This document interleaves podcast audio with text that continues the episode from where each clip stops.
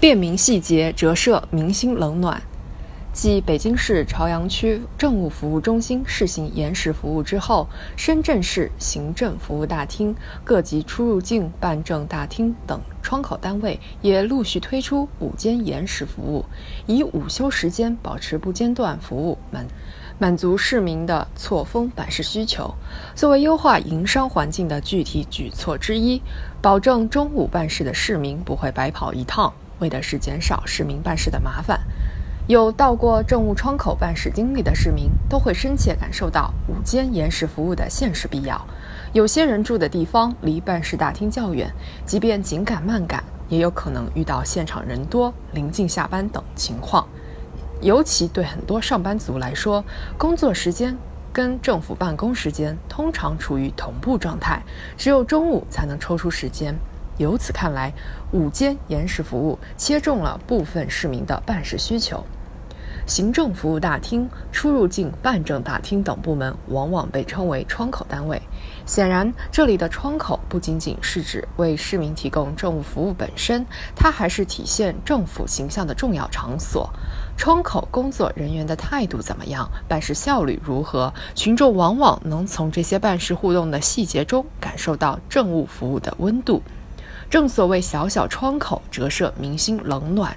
各地推出的窗口延时服务，看似政务服务流程的一个环节改进，却极大方便了人民群众，由细节中读到为民便民理念。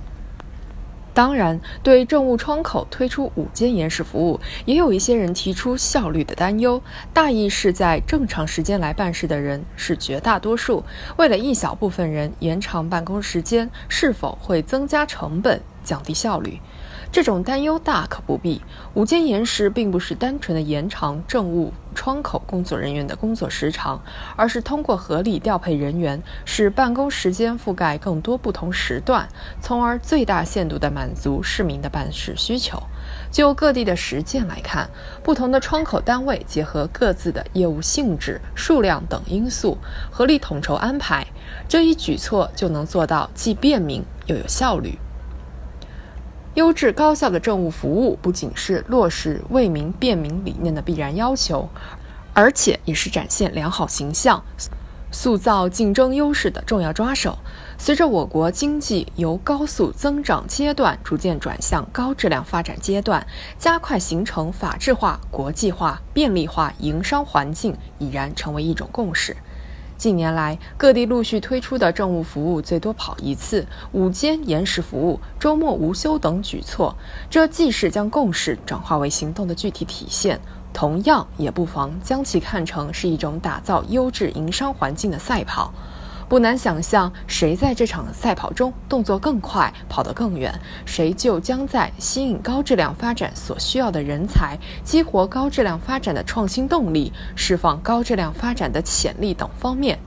抢占先机。